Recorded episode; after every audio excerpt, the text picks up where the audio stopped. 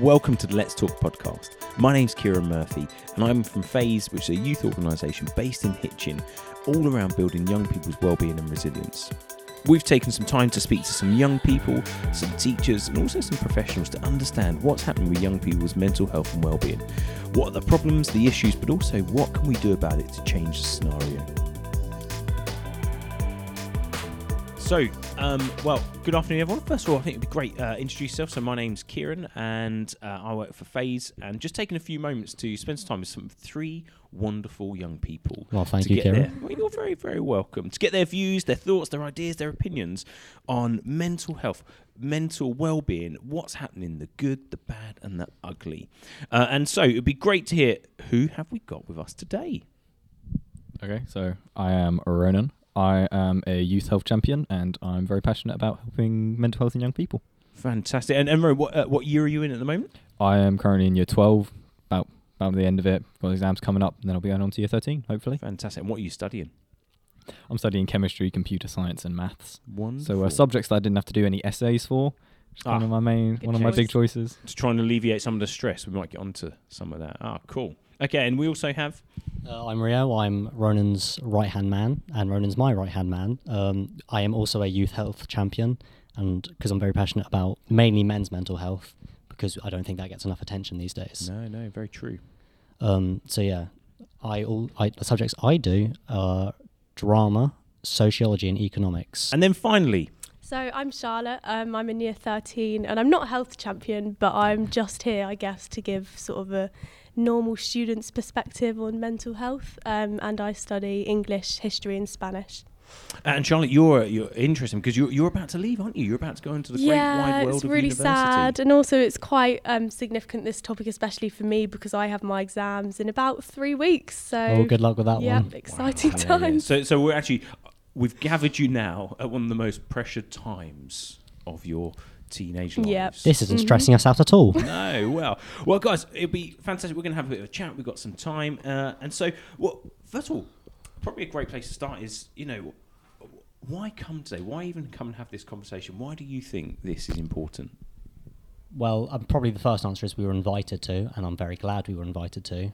And I think the reason why I accepted is because mental health is important to me and Ronan, and I'm sure it's important to Mhm. Charlotte too. It's something that personally I'm very passionate about because it doesn't get get as much recognition as it deserves. Okay, so and how do, how do you mean? Like, what do you, what recognition do you think it does get? Say if my friend recently they fainted and they went to A and E um, because of low blood pressure, and then they emailed the teacher, I wasn't able to get my work done, and they were like, okay, fine, that because I was in A and E, that was fine, just get it done when you can. But then say one of my friends they had a panic attack because of their anxiety. If they said I wasn't I wasn't able to do my work because of my panic attack, they said, well, that's probably not a good enough excuse. Something like that. It's it's Wow, yeah, unbalanced. yeah. Physical and health and mental health are seen as two different things, whether they should be seen as quite similar. I Wow, yeah. So you're saying that that disparity between the two of them. Yeah, it's Yeah, two yeah. very Yeah. different things. I'd agree, and often as well, they go hand in hand. But I think that mental health is as important as physical health, if not more important. Mm, I I'd do agree with you there. And why do you reckon it's more important? What is it about it makes that? You know, obviously we, we hear so much about you know uh, getting exercise, getting sleep, eating right. So, so why do you think mental health is is more you know possibly more important than our physical health? Well, it definitely has so many implications for like everyday life, sort of how you behave, how you feel, and especially for young people, I think that's really important because obviously we go through quite a few hormonal changes, especially as teenagers, and I think having a good mental health is really, really important, especially at our age, but at any age Yeah. can be. Uh, I'd, I'd- I'd agree that it's more important because mental health isn't actually something you can physically see. So physical health is quite easy to pick up when it's slipping, when something wrong's happening. But Mhm. if someone's got a mental health issue, they can hide it very easily, and it can be just kind of lost in everything else. Yeah. mental health is kind of overarching, can affect your physical health, and just kind of in every aspect of your life is a very important part of it. Yeah, no, no, I appreciate it. So, because obviously it's something that i- getting more. It's, it feels like it's getting more inches in, in newspapers and more pages on, on websites, and social media is you know is big on mental health. Um, do you think the understanding of it has grown? Do you think uh, there is more mental health problems or issues? Like, what do you guys think? You know, yourselves for your for your peers around you. Oh, the understanding of it's grown just an insane amount. Like if you go back, was it about 50, 50, 60 years, we were cutting people's brains apart to try and stop their mental health issues, and now we kind of talk about it more. Yeah. Like the Feel- change is dramatic. That feels like it's a good change. Oh, Yeah, oh, yeah, oh, yeah, very, very yeah. good change. Yeah, wow. Just, just a way to example it. Yeah. as- No, no, that's so true. So you're saying actually, you know, just in the five, six decades, things have changed. Yeah, I'd say uh, like the pressures on everyone in terms of mental health and what effects that will have on their mental health has definitely grown in recent years, you know, with sort of social media and things like that. But I'd say that awareness um, of mental health has definitely grown. And I probably think it's an uphill climb from here because, I mean, we've come so far in such a short space of time. Yeah. I think we're just trying to teach younger people more than we are trying to focus on the older people because we are the next generation. So if we have a good understanding on mental health, then we can that push that pass that on to the next generation. It's almost coming from that that prevention. Yeah. How do we Mm. how do we solve the problem before it becomes a problem, and what does that look like? Obviously, you know, a big subject we're talking about mental health and um, the pressures, the struggles, the good, the bad. What are if I'd say to you, okay, key pressures, you know, top three key pressures you think, um, whether it's yourself or your peers uh, around you, what what are key pressures um, impacting people's mental health? So I definitely say getting the grades for uni. So especially me, I'm in year 13. I mean, if I want to go to Warwick, I need to get three A's, which is really, really tough. wow. So and, and what are um, you hoping to go and study? uh, at history, Warwick? hopefully, which would be great. Yeah. So obviously, grades. It's just it is a massive pressure, and I mean, it is all I think about day in day out. It's all I've thought about And- for and two when did- years. I was going to say, what well, you, you you preempted my question. I was going to say, when did that start? Yeah. obviously um, that's A levels, but what about a mm. GCSE? When did that pressure start? So GCSE pressure probably started at the beginning of year 10, but I think GCSEs it's a bit easier, but in year 11 it sort of really ramps up when Yeah. you've got grades to get and you've got target grades or predicted grades. So yeah. Do you remember what it was like? Obviously, now you're in year 13. You're you're about to leave uh, and and fly off to Warwick and have a fantastic time there. But obviously, when you're doing your GCSEs, that must have felt like the pressure of the world on you. Yeah, I really did remember do remember the pressure and especially I mean my sister went into a chemistry exam this morning and I just remember her watching her go in and thinking, "Oh my gosh, I was so nervous." And I was actually nervous this morning for my sister because it's it was just such a massive pressure and yeah, it really took away from me quite and where, a did- bit. where did that pressure come from? Um, schools, teachers, they make everyone believe that their subject is the most important. Mm, but I'd That- say, yeah, it is partly teachers, but I think the pressure this year has come from within myself because obviously no one's telling me I have to get three A's Yeah. or I have to go to a particular uni, but it is pressure that I've put on myself. So I do you've kind chosen of, that course and that uni Yeah. and that path. so I do have to remember Yeah. that as well. How about you, Rowan? What do you reckon? Yeah, I totally agree. I think most pressure comes from ourselves and the expectations that we have of ourselves. Because people, people around us can say whatever they want, but it's only us who can take it in and actually make it a problem. So I always got really stressed about exams because people had really high expectations of me, so I was scared of letting them down. And so the emotions within me actually were Yeah. built up the pressure. So actually, part of it was, like you say, those expectations of those around you then created and built up that pressure. How do you how do you cope with that? Because I mean, that's a lot of pressure. I mean, yeah, you work hard, but obviously you just you do need to recognise when sort of it's becoming overwhelming or when it's becoming too much, and just sort of take a step back. What I do if I feel like I've got loads on my plate when I get home, I'll write a to do list so that it's all sort of out of my Yeah. head and I know exactly what I have to do. That's quite a good tip that I use personally. Yeah, that's really good. So it it doesn't you don't allow it to sort of build up too much in Mhm. your head, but you're getting it out, Get it the out, get it down, see yeah. What's reality? Okay, that's good. How about yourselves? Well, I guess Rio's right with you don't. There's there's no surefire way to deal with anything really. yeah, But when you've got that lot of stress and pressure, you really need to you need to go back to what was causing it. And so, like, it's hard to explain, but if you're stressed about something, it's because you know you haven't done something or you've done something wrong. Okay, so you're saying there's a seed of a reason there. Mm, There's always a reason for a bit of stress. Like if you're stressed out about exam, it's because you know you didn't revise enough for your exam, and you're really upset because you're angry at yourself. Yeah. And the only way to deal with that is to go back and fix that problem. So once you realise it's because you think you don't revise enough, you go and revise a bit, and you'll feel better about it. And that's kind of the only really way you can deal with it. Because if you've just got lots of problems in one, and you try and think, ah, uh, you can't do anything about it, and it just gets a bit too much. Okay. Rio, any thoughts? Anything to add for us there? It's just kind of like a mountain, I guess, kind of all piles up on, and you just kind of figure out which parts you can work on and other parts. Because some part, some things you just can't fix. I guess you just kind of yeah. gotta accept it and carry it until you can drop it off to its location. Like the stress of exams, I'm starting to get stressed and realize my exams are this time next year. Like, so I'm just kind of like that's on my shoulder until this time next year. Okay, so already out starting to, to build. So do you feel like that? You know, the, the pressure is increasing for everyone. So, you know, it sounds like you guys have got some good coping mechanisms. You're trying to, you know, from what you're saying, sounds like you're you're managing it, or you're you're just getting through it, however that may may look.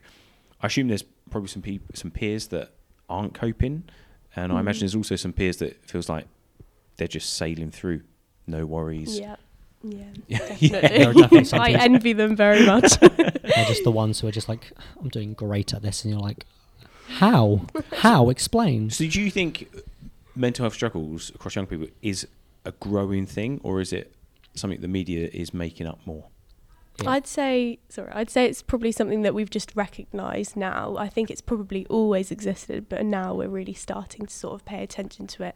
And especially at our school, the Priory, like we really do champion mental health and we sort of celebrate Mental Health Week religiously and things like that. So I think that's really important for young people. We're not perfect at it, but we Mm. are Yeah. more under like we're better than other schools, I guess. Not trying to brag, but we kind of we have Mrs. Southall, our teacher. Yeah, She which we're going to hear from later. Yeah, um, she's the one who got me and Ronan really into it. She's the one who brought us onto the course that we did.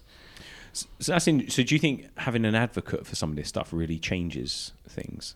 Yeah, absolutely. Yeah, if there's no, um, if there is no person to kind of s- start it up, how is it going to start up? Mm, it Yeah. sort of makes students aware that they're not on their, their own and that it's actually something that we all do go through in our own way. So I think it's really important.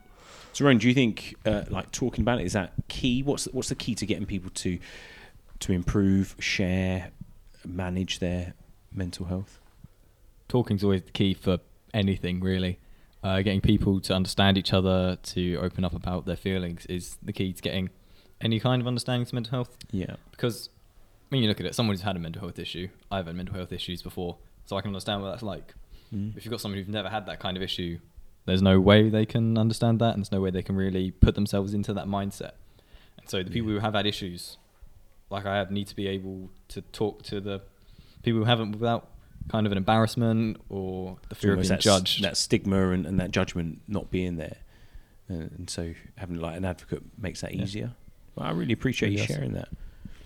We were reading something recently, and it was saying about NSPCC had released some figures around number of referrals to CAMHS that's risen over the past three years, uh, and the details and, and the stats of it equate to 183 children every school day are being referred to CAMHS. That's obviously across the UK, but that feels like a lot. Is this something you you see happening? Is it something you feel is is right? Obviously, that idea of it growing. What, what are your thoughts? Just it's we now know this is an issue. It is the reason why it may seem like it's growing is because we see it now. Because we're actually talking about it. Exactly. We're, we're recognizing it. Yeah. because before it was probably like three pupils a day, but there was probably another 180 people who were just like, I'm the like they feel like they are the only person in the world going through Yeah. it.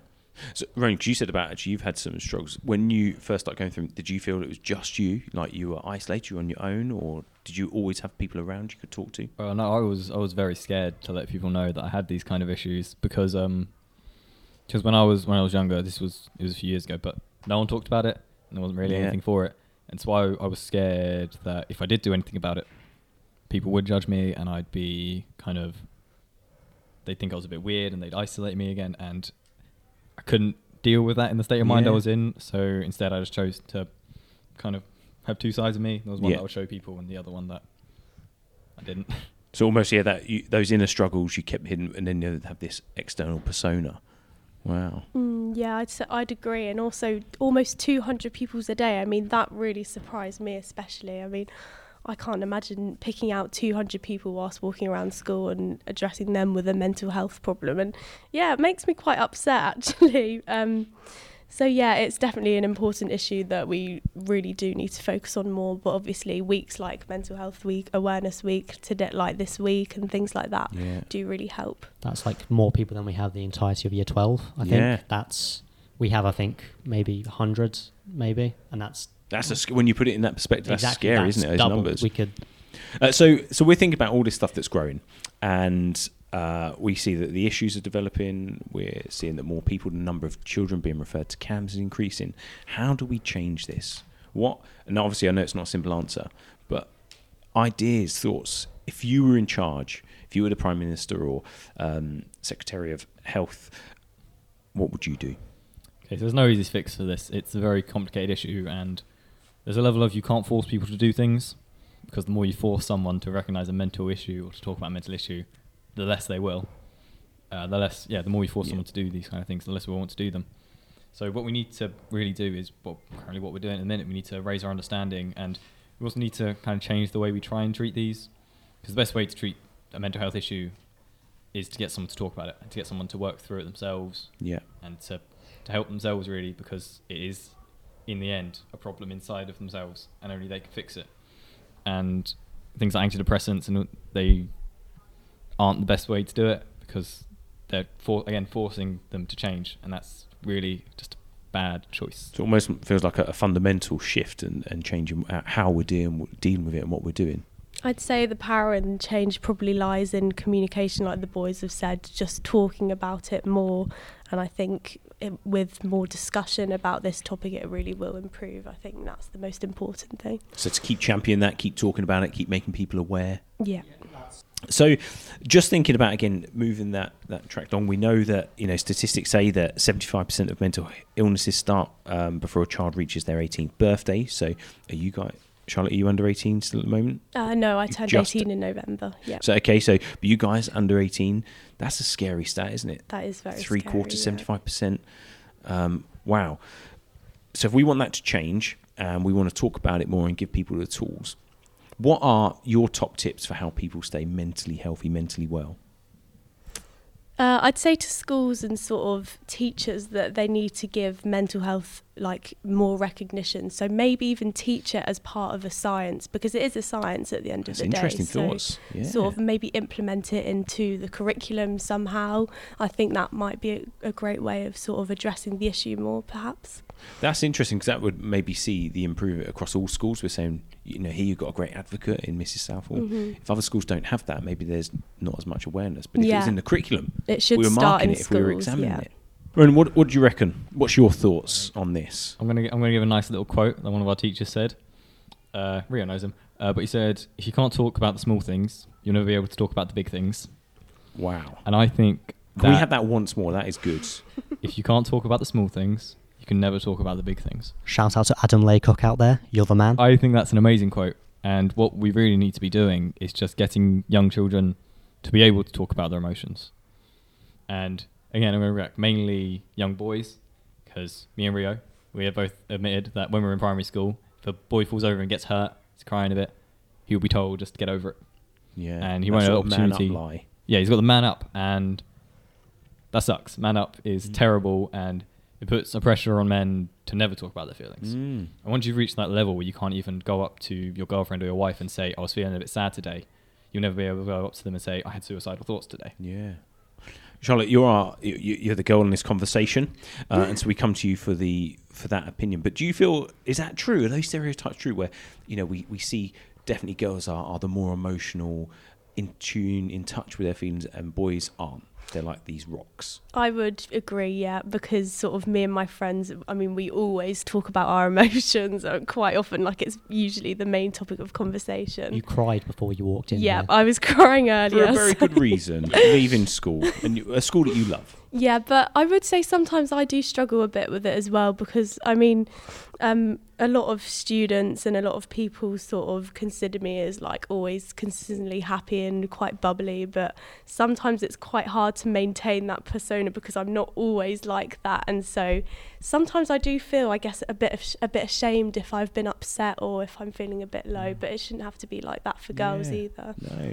Anything else you think is really important for people to take on board, young or old, to watch out and look after their their mental health? I know you hear this a lot. People hear this a lot, and they hear it all the time. They're just like, "I know this." Just kind of remember you're not alone, Mm. because people tend to forget that. I guess because we have, you can be in a room full of people, yet you can still feel alone. Yeah, There's a difference between feeling alone and being lonely.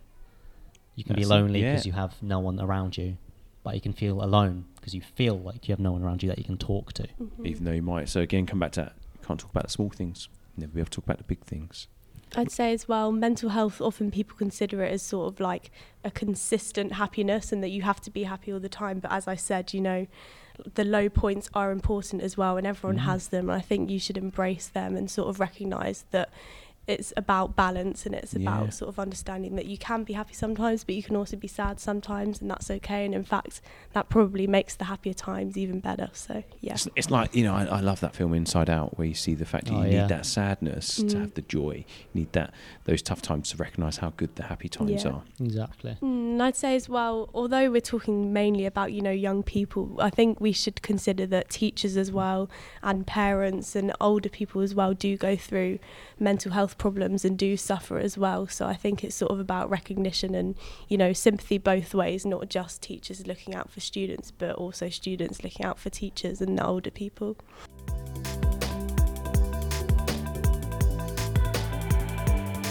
So we're here with Katie Southall. Uh, Katie, tell us tell us a bit about yourself. So I am an assistant head teacher at Priory School. I've been here now for nearly 10 years. Came here when I was much younger um, as an NQT um, and I started as an RE and sociology teacher. So my background is in theology. And then four or five years ago, uh, after my uh, my year group left, I took them through for five years. They left me. Uh, I then that- became. no, they chose to leave you. They was that chose to leave the me. cycle? They took no part, part of the natural cycle. So off they went, off to sixth form, and uh, then I became head of student wellbeing uh, four years ago. And part of my role is well-being, but also character education, a lot of preventative work, LGBT equality work, student leadership, charity, community volunteering. Wow. So it's a whole sort of Yeah. mashup of roles. Interesting. Yeah. So as as a teacher, how often do you think social media? Because we, you know, you open up a newspaper, listen to the radio, check out social media, uh, and so often the stuff says about how social media is having a negative influence on young people's mental health. What do you reckon? Yes. No. I think yes. Unfortunately, it pains me to say it, but yes, I think it does. I think, however, unfortunately, social media does have a little bit of a bad press. It's almost too easy to just point the finger at social Yeah. media because it's something that isn't tangible. So it's almost that social media can't stick up for itself. Um, there's not necessarily a spokesperson that can say, well, here are the benefits of social media. So it almost seems like an easy social fix to say this is the reason for all of our problems. And i don't think that it's social media solely.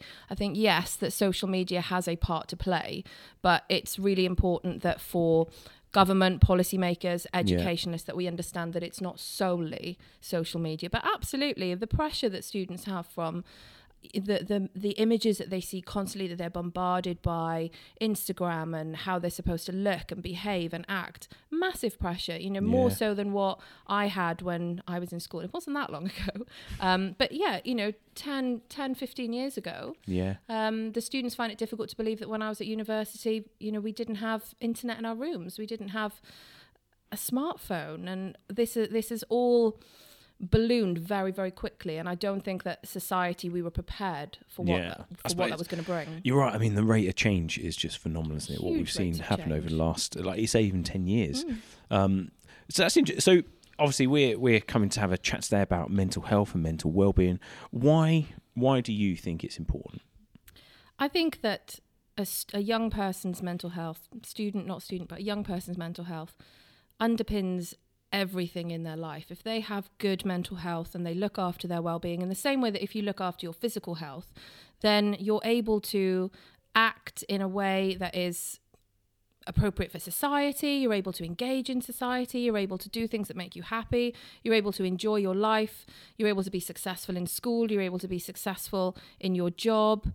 Whereas if you have poor mental health, that is a massive blight on every element of your mm. life. And as a school, I think all schools have got a massive responsibility to make sure that they're not just an exam factory and that they are churning out students that have got the best exam results, but they're churning out students that have got good exam results, but also students that can go and be responsible citizens and act mm. in society. And we can't do that if we've got poor mental health. So I think the responsibility of schools is growing and growing in a way that it never has been before. And I think that's happened in the last five years. I, I think you're right with you know a lot of the reading we've been doing. Education has has changed. Well, actually, maybe that's not right. Maybe education hasn't changed, but the role of educators of schools has has vastly changed. Yeah. Um, so you've been teaching for ten years, one school. Has that been a big change you've seen in those times? I think it's been a huge change, and I think one of the biggest changes that we've seen is when you look at the tiers of support that we now have for mental health services. That school is now tier one, so and just for those that may not understand that, can you just give a, a like explain that a little so bit? that What would does- be what does that your entry level support. So when a student starts to present as having mental health challenges, yeah. then the school is the first port of contact to, to maybe do an assessment, to maybe offer some mentoring, even now offer counselling. So so not doctors, Not doctors. n- not local surgery or GP or um, the you know any helpline schools. Schools. Schools are Wow. tier one, yes. So more and more you have to ensure, uh, from a senior leader perspective, that your staff have the appropriate training, that you have the appropriate facilities, that you have the space to be able to deal with it, that you have people that are in a position who can engage with students at a level where they need that support. And I think in order to, to be a, an effective tier one, you also need to focus on the preventative side of things as well, not just the, well, this student has poor mental health, so we need to give them counselling. But what are we going to be doing for our young people to make sure that they don't get to the point where they need to be accessing counselling? I think all of that encompasses your role as tier one. Wow, so that's that's big because obviously, you know, as a as an organisation you know, we're passionate about it. We want to see that preventative. Actually, it's much much easier to to prevent it happening is to cure the cure the problem that's going on. Um, so that's like that's crazy because uh, what? Imagine for a moment, I'm a maths teacher. You could I possibly look like a maths teacher. You do. Uh, thank you. Um, and uh, maybe hopefully I'd make maths cool. Um, maths teacher. That's what I've come to do. That's my passion. How then do I? How do I then manage and cope to be that sort of tier one support? And I think that is the challenge that a lot of schools are facing now. That we're very lucky here that we have a head teacher who foresaw that this was going to be an issue and realized that we needed to be proactive and not allow it to fester and arise to it becoming a, a problem that was then unmanageable. It was, you know, we, we need to really address this issue now and we need to we need to preempt this happening. So we have got myself in senior leadership. We do have mental health leads. We do have a counselling service here. We're now running a system where we're doing our own in-house triaging to make sure that the students that come through our door get the correct support that they need. So we have counselling services here. We have drama therapy. We have drawing and talking. excuse me. We're drawing and talking therapy. We have humanistic counselling um, we have a whole range of, of things that we provide for our students, but that's taken a long time to build up. But for the schools that are not in that position, they have got they've got a huge responsibility that at the moment they don't know where to begin and they don't know how to fulfill that responsibility. And I don't think it's a, a won't, I think it's a can't. Yeah. Because with that you have to invest time, you have to invest money. And neither of those things school have got a lot of at the moment. and space as well. and you know. space, yes. There's um, you know, you talk about the all the different things that are happening. I spend a lot of time in schools, and space is at a premium. Space is at a massive premium, and I think with schools now are taking more and more students on that they're they're taking more students on, but they're not having the space to grow in terms of their physical space in the Yeah. school. So the spaces then all of a sudden seem to be becoming a lot smaller.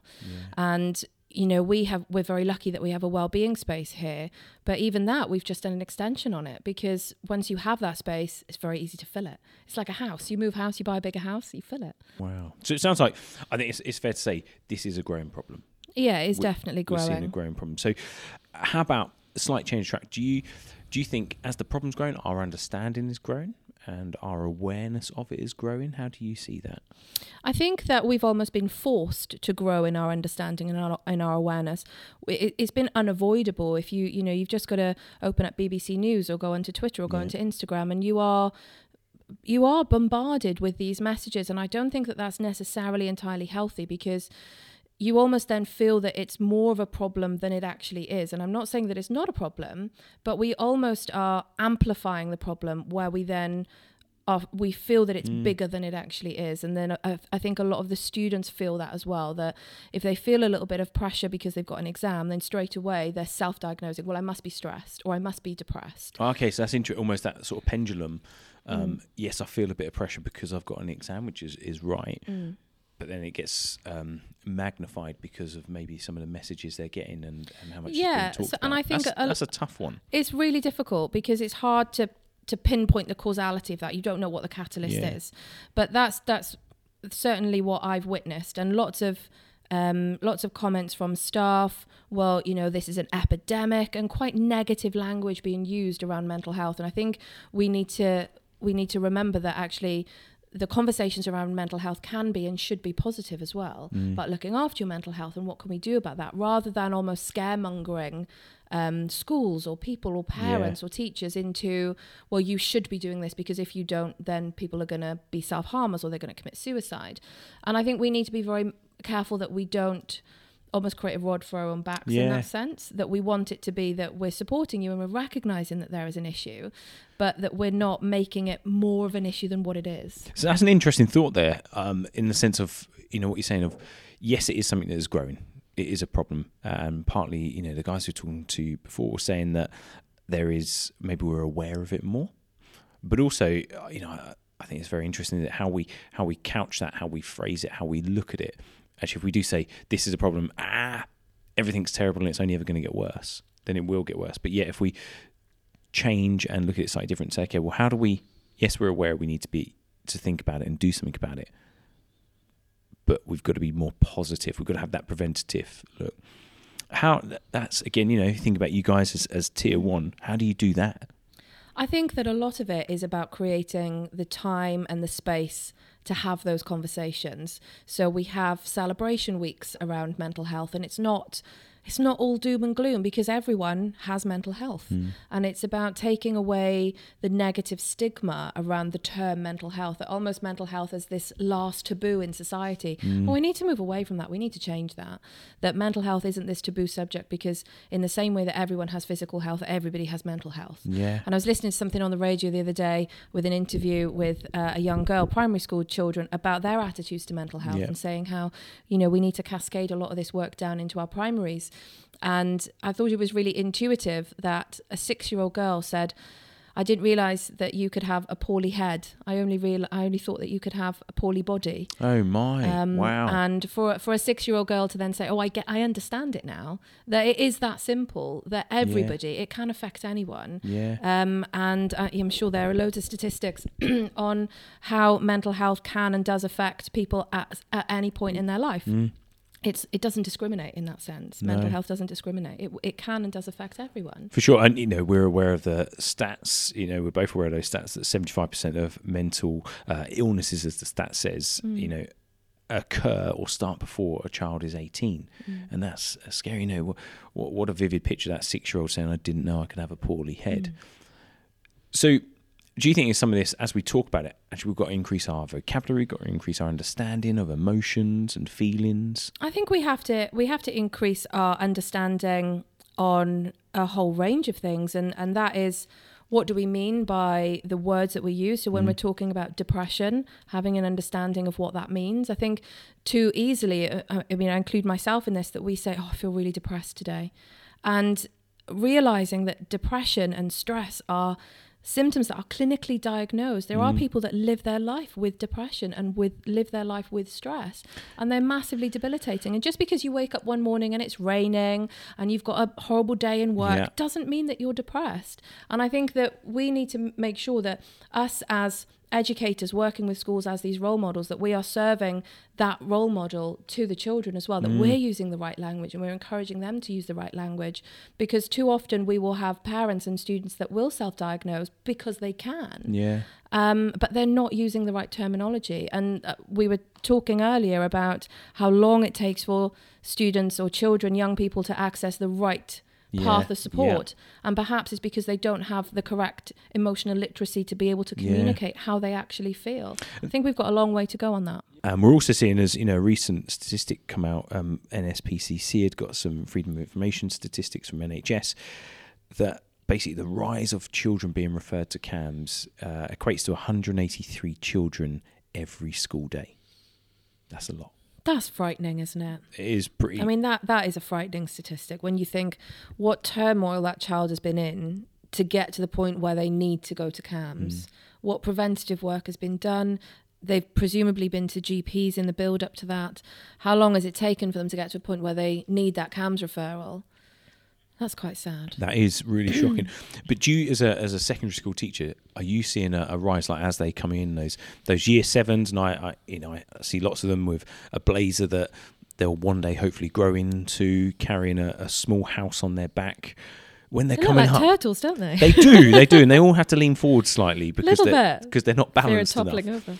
But as as these as these students come up, these mm. young people come up from primary school to secondary school, are you seeing an increase in their uh, struggles and difficulties? Yeah, we are. I mean, as I said, my background was ahead of year, so I was ahead of year for five years, and I wasn't dealing with any of this when they were in year seven and year eight. Possibly towards the back end of year nine, and it was mainly girls dealing with stress and anxiety and a bit of worry about moving into year 10 and the start of GCSEs. But now we're absolutely seeing more and more students joining us in year seven when we go and do our visits, we go and see our primary schools and meet the teachers.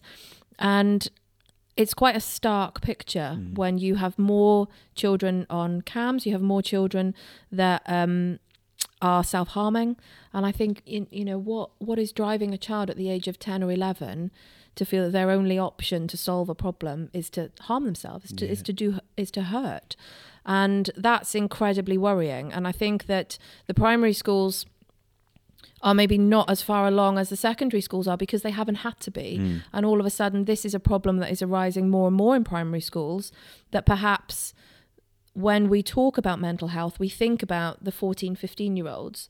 We don't really think about the four, five, six, seven, eight year olds. and almost where because again so much of the stuff that you and I end up reading and deal with is with those older ones where it has Yes, it become a, a prominent very often visual um, manifestation of it whereas Yeah. obviously when it's younger and it's just starting we don't see it Yeah, and like I that think.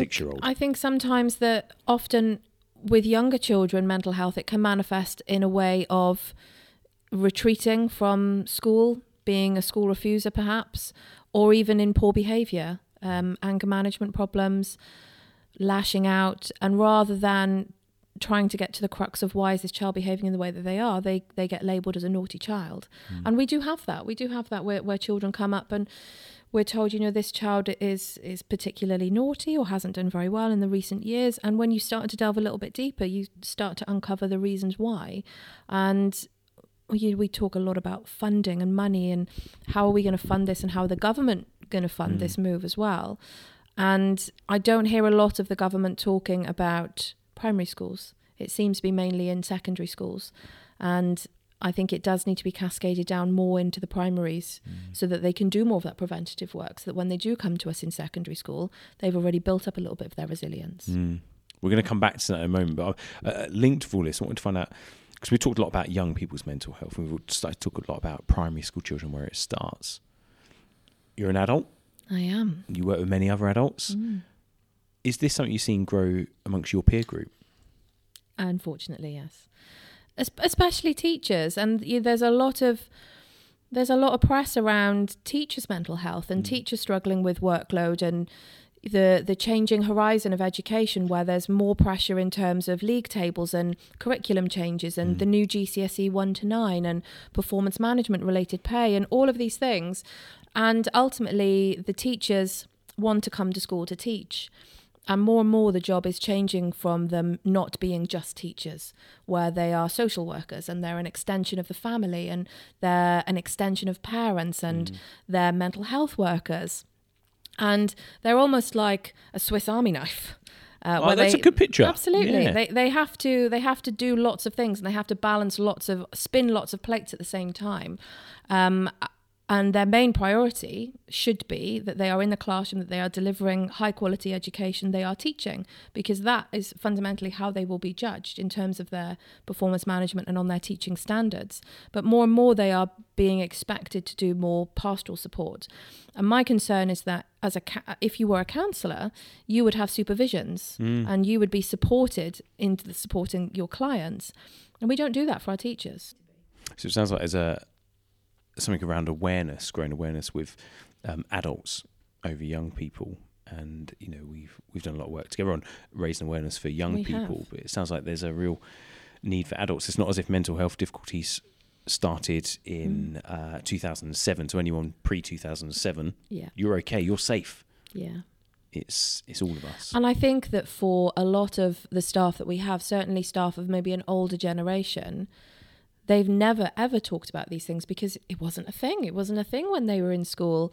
Um, and for them, it's them finding their place where they feel comfortable to talk about these things and giving them the ability and again the space and the time to talk and reflect on some of these things because for a lot of our older members of staff they've never even considered their own mental health let alone are you at a capacity do you need support do you want to ask for help because for for them, their generation, it was if if you had poor mental health or you or you needed to ask for help, it was a sign of weakness. Mm. And I think, thank God, we've moved on a long way from that now in terms of societal attitudes. But it's about those members of staff feeling that they are in a safe space where they can say, I'm not having a great day. I don't feel great. And there was a recent statistic, which was quite a sad statistic, that said that 85% of people, if they were having a bad mental health day and they couldn't go to, to work, they would lie and they would say that it was for a physical health reason. I've got a cold, I've got a sore throat, I've got a headache, rather than admitting that they have poor mental health. So I think for our adults in society, we've still got a lot of work to do. So, Katie, you uh, let's just say you finish at the end of this year at the Priory, and suddenly you're made um, Minister of Education. Wow. Yeah, yeah, a little little step up, That's and one, uh, yeah. uh, or s- some may see it as a sidestep. Um, what would you do? I think that you have to start with funding. I think that you also have to then look at what realistically you can do with the funding that you have to create policy. And if you put something in policy as a senior leader, usually you can ensure that it happens. And the, a green paper came out recently and where they were saying that you know they have all of these grand ideas of what they want to do to transform young people's mental health in education and the ideas sound great but I don't know how they're going to do it and I think that you have to be pragmatic in what you mm. do. What I think all schools need is to have a senior member of staff that is their mental health lead.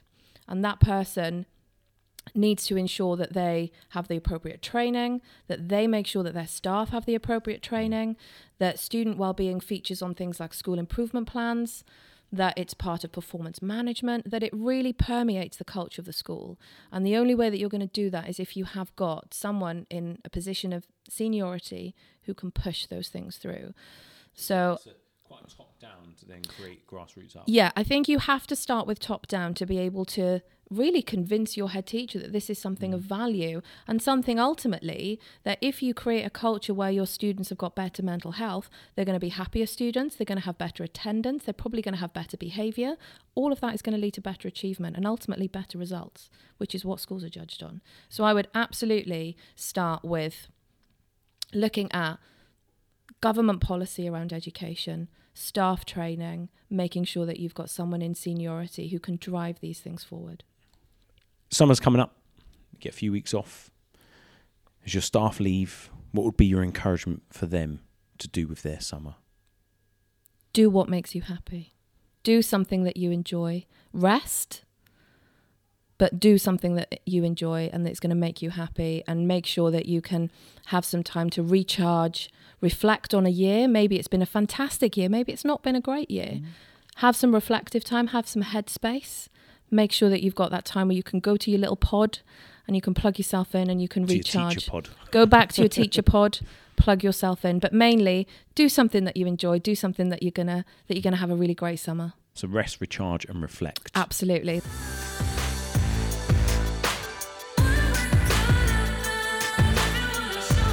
Well, thank you very much, Kate, for giving us some time. Uh, a busy lady uh, trying to uh, obviously balancing so many different things. So, uh, Kate, why don't you tell us a little bit about yourself?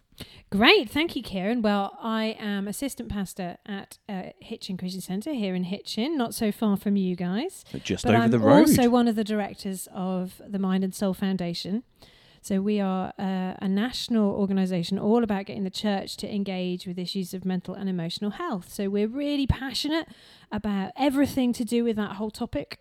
So both Mhm. from emotional illness when people are struggling, but also really keen to get people talking about things we can do to get the best out of our brains and our minds, to stay really well, and also to reach our true potential. Because the more mentally and emotionally healthy we are, the more we can do, the more we can get out of life. Fantastic. And so, so that, I mean, two very interesting jobs. Is that what you've always done? No, so my background is I started out as a medic, trained as a medical student, and then retrained as a psychologist.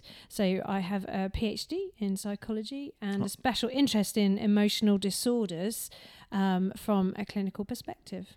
Okay, well, we've had um, uh, we've had quite, we've had some really good, interesting conversations with some young people talking around mental health, mental well-being. What does it look like? What is it? Why is it? Why is it so much in the media, and and why does it feel so much under attack? We've also been talking to a teacher from a local secondary school, um, trying to find out actually, well, actually, what's the role of school and understanding the, the the vastness of what they've got to do, and and also seeing within that the fact that. Um, this isn't just a young people's problem. This isn't just anybody below the age of 22. This is all of us. Mm. And so we've we've started to understand that this is a, a, big problem, ec- epidemic almost. Uh, you know, some might say, and as you know, some of the bits that come out of the media.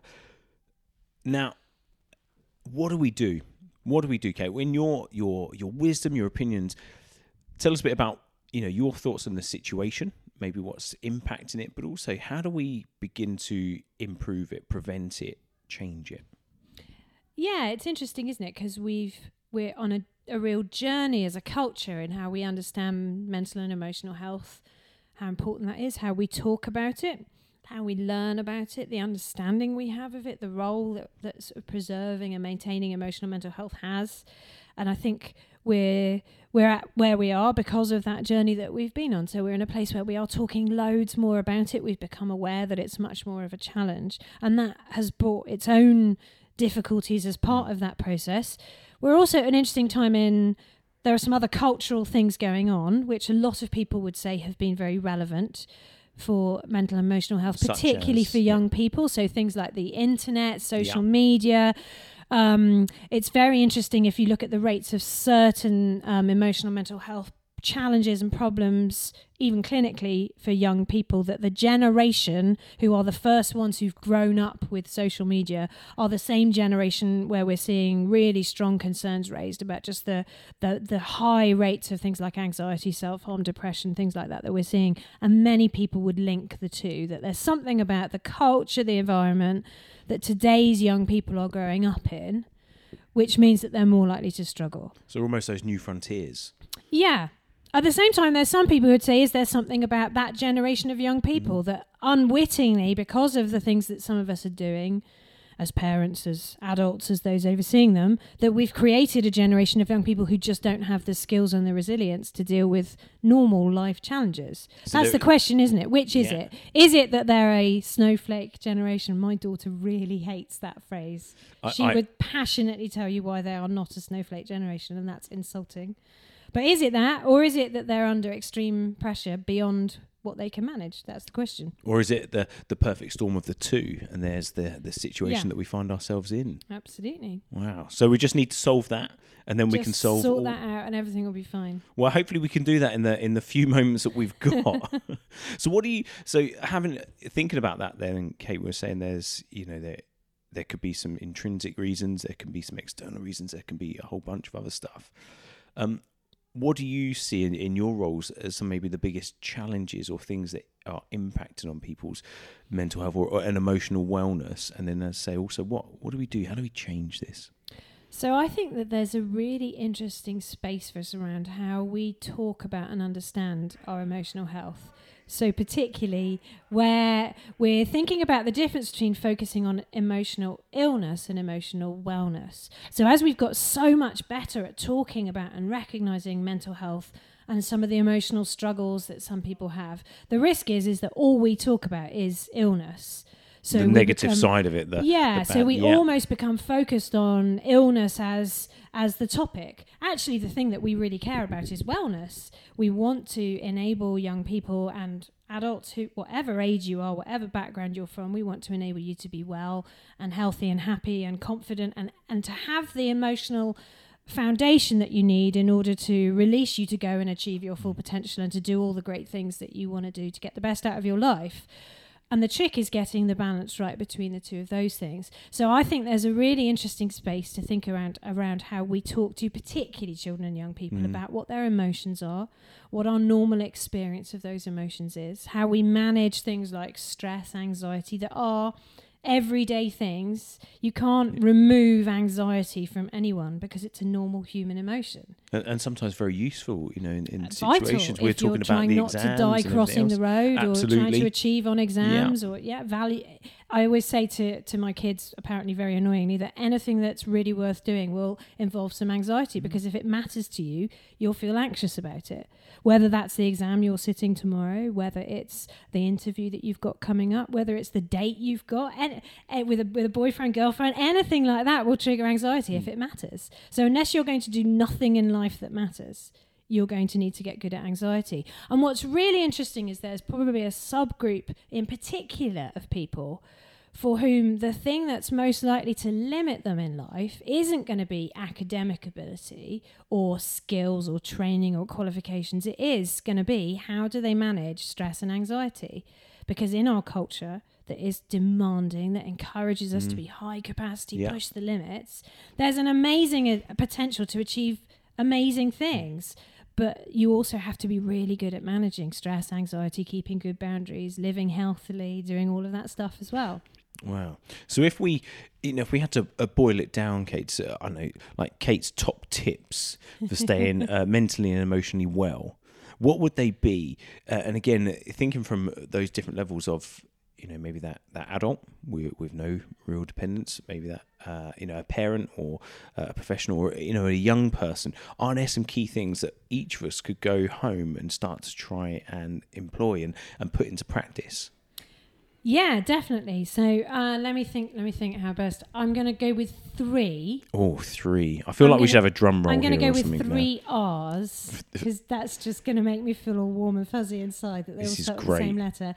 Rest, recognize, and react. See, I've told you all three, so if I forget what they are now, you can tell Rest, me. them in a minute. recognise, and react. So let's go with rest first. Okay, are we coming in? I, I feel like old chart show here. You know, at three. Yeah. Is that? Are we saying In at three? number is- three, we it- have. Actually, well, I'm going to start. up from last I week. think rest is probably number one. Oh, so Okay. if we think about daily balance, probably the most important thing is when are you resting and are you doing it enough? So the most important times in your week, and the more so, the more busy you are, the more stressed you are, will be the times that you're doing nothing. Because you're not actually doing nothing, you're refueling everything else you do. So that's rest, it's relaxation, it's chilling out, it's also sleep. Hmm. As a nation, we don't value sleep enough. And although some people struggle with sleep because of insomnia or things that are keeping them awake, illness, pain, kids, whatever, And I guess these things become a, a vicious circle, really, don't they? but by and far, the most common thing to stop you sleeping is that you just don't devote enough hours to it. You just don't rate it highly enough. So we're watching too much Netflix. We're reading our emails late at night. We're chatting on WhatsApp when we should be going to bed and sleeping. So rest, including sleep, is really important. So, but like I say, it's re- it's not just sleep, but it is all those things. Just dialing stuff down, taking yourself away. That lunch hour, that um, Yeah. you and know, it and it can be. and- I I always say it's the little things that will kill you. Not literally kill you, but emotionally will cause you to struggle. So we think it's the massive stuff. It's like, oh, I need to take a two week holiday. Actually, it probably isn't. It probably is actually the do you go and have just a walk around the block at lunchtime if you can. Do what do you do after the really difficult meeting and you know that your stress level's been pumped up to the nines? How do you respond just in that moment? Do you grab yourself little moments where you can catch your breath? So rest, rest is our, Rest our is number, one. So number two, I said was recognize. So this is Mhm. about our relationship that we have with our own emotions. Because the biggest risk with emotions is that we don't recognize them soon enough. And particularly if our experiences of them have been painful, that they've been overwhelming at times, that they've been difficult.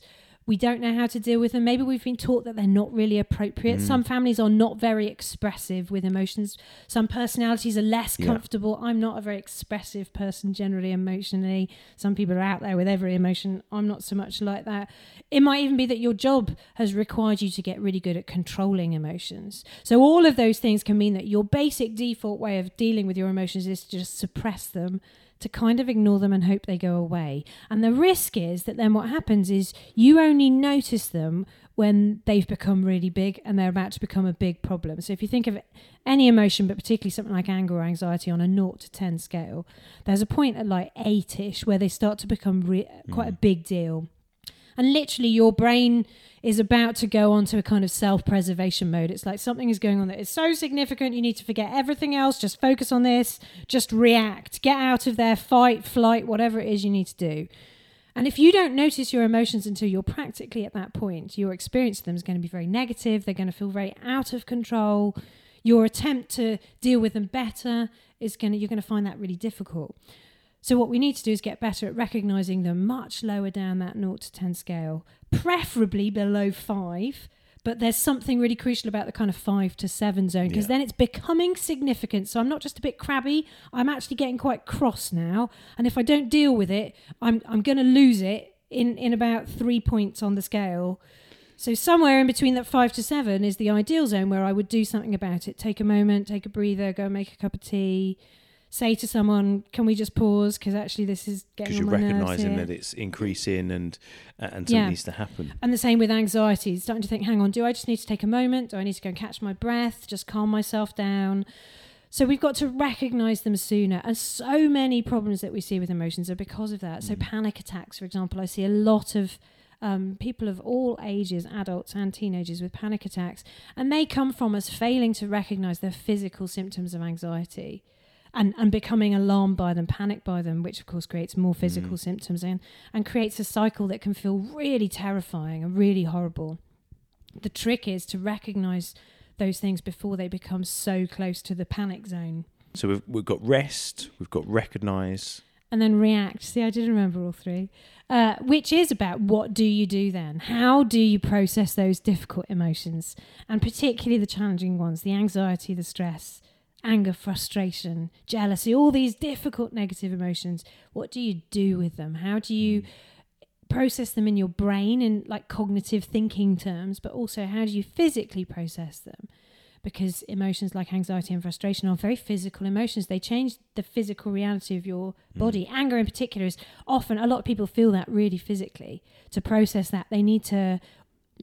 I mean, act it out. I don't mean deliberately. So not like actually punching the person you But feel do like you want to something, punch, you know. but do it's- yeah, something yeah, to get rid of that pent something. up frustration. yeah. Yeah, so running, cycling, swimming, training, So even even things like killing zombies on computer games can be really cathartic for that. Although watch that one because it's quite stressful for your brain, so it's not a relaxing thing. It's cathartic. It helps you process an emotion, but it's not. So it's got its place, relaxing. but it's not a resting Yeah. thing. But so we need to think about how we process and react and respond to our emotions because they're there for a reason. They're like the warning light on the dashboard of your car. Mm. And some of us, emotionally, we're doing the equivalent of just sticking gaffer tape over the light and then thinking we've solved the problem. But the light, the, the issue's still there. The issue is still there, yeah. And if you keep trying to, as I say, if you keep trying to ignore it, eventually it will force you to pay attention to it. And that probably will be messier than if you dealt with it earlier. And so uh, creating those, I suppose, spaces around us where once we've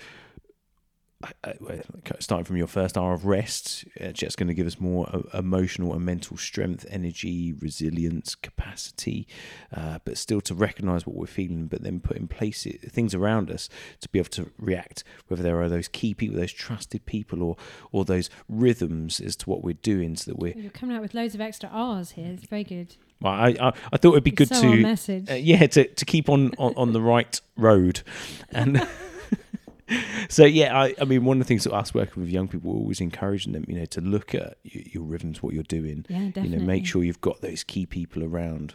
And I think what I would encourage people to do as well is to take the fear out of emotional health. We talk about it loads now, which is good. But I think we've slightly gotten to a place where a lot of people are just terrified of it, certainly as parents. And I feel this as a parent too. And, and I have a sort of clinical expertise in this, but you know, your kid comes home and says that they're feeling sad, and you think, oh my goodness, phone the psychiatrist. You know, this is it. This is going to be the beginning of a journey of therapy and trauma. And actually, we all have rough days. It's normal to feel sad sometimes. It's normal to feel anxious. It's normal to feel angry, and most emotional health situations are made worse if we are panicked by them Mm. is if we're we're scared of, of that feeling if we're scared of, of of what it makes us think if we're scared of the impact it's having on us the more we can hold those things without fear the better we'll respond to them and that's whether it's us as individuals but also for us as teachers parents like you say godparents aunts whoever we are Mm. helping people to hold it and say actually this is okay so probably 90% of the conversations I have with people about emotional mental health are saying, actually, I think this is okay. Not okay in that it's horrible and it's not nice to feel it, Mm. but I think this we can work through this. This is not a sign that you are actually just a majorly messed up human being. Yeah. I think you are just a human being like me, like Yeah. you, Kieran. Like we are all humans. We have emotions that are sometimes problematic, and that's okay. We need to not panic and work through them. Okay, that is great. I'm going to take away those three R's: rest, recognize, and react. And you know, I think it's important that uh, you know, as, as people listen to this, whether they uh, be young people or, or parents or whatever, you know, simple things that we can do to Mm. to begin to change this and see things improve. Yes, and our goal isn't to become somehow superhuman with no emotions. All those people you look up to, the great t- teachers, leaders, the people you admire, they will all have low moments, challenging moments, difficult emotions too. It's about how you respond to them, what you do with them. That's what matters. If you've been affected by anything in this podcast, you can contact organisations such as Childline and the Samaritans, who are fantastic at helping people. Also, if you'd like to get in contact uh, with Phase about anything that we've been talking about, please do by using any of our social media handles or email.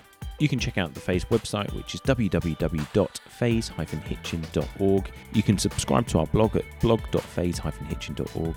You can also check out our Let's Talk videos via our YouTube channel, which is youtube.com forward slash phase hitchin. Thanks very much for listening to the Let's Talk podcast. Do like, subscribe, and share this, and look out for future episodes.